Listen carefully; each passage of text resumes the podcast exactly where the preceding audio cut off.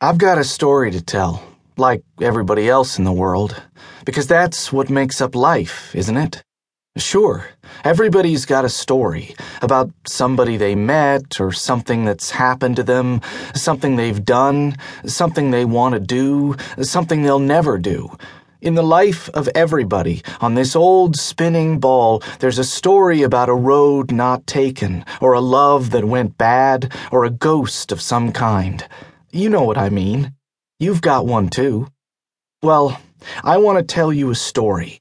Trouble is, there are so many things I remember about Greystone Bay. I could tell you about what Joey Hammers and I found in the wreck of an old Chevy down where the blind man lives amid the junked cars.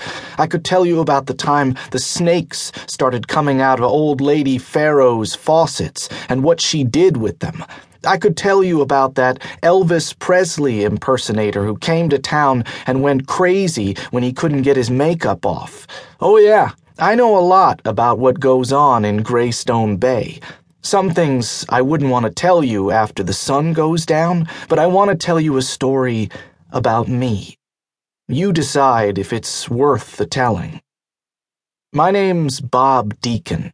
Once upon a time, I was Bobby Deacon, and I lived with my mom and dad in one of the clapboard houses on Accardo Street, up near South Hill.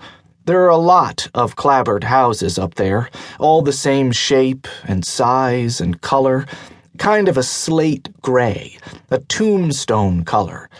All of them have identical windows, front porches, and concrete steps leading up from the street. I swear to God, I think all of them have the same cracks in those steps, too. I mean, it's like they built one of those houses and took a black and white picture of it and said, This is the ideal house for Accardo Street. And they put everyone together just the same, right down to the warped doors that stick in the summer and hang when it's cold. I guess Mr. Lindquist figured those houses were good enough for the Greeks and Portuguese, Italians and Poles who live in them and work at his factory. Of course, a lot of plain old Americans live on Accardo Street too, and they work for Mr. Lindquist, like my dad does. Everybody up on Accardo pays rent to Mr. Lindquist, see? He owns all those houses. He's one of the richest men in Greystone Bay, and his factory churns out cogs, gears, and wheels for heavy machinery. I worked as a quality controller there during summer break from high school. Dad got me the job, and I stood at a conveyor belt with a few other teenage guys, and all we did, day after day, was make sure a certain size of gear fit into a perfect mold. If it was one hair off, we flipped it into a box, and all the rejects were sent back to be melted down and stamped all over again.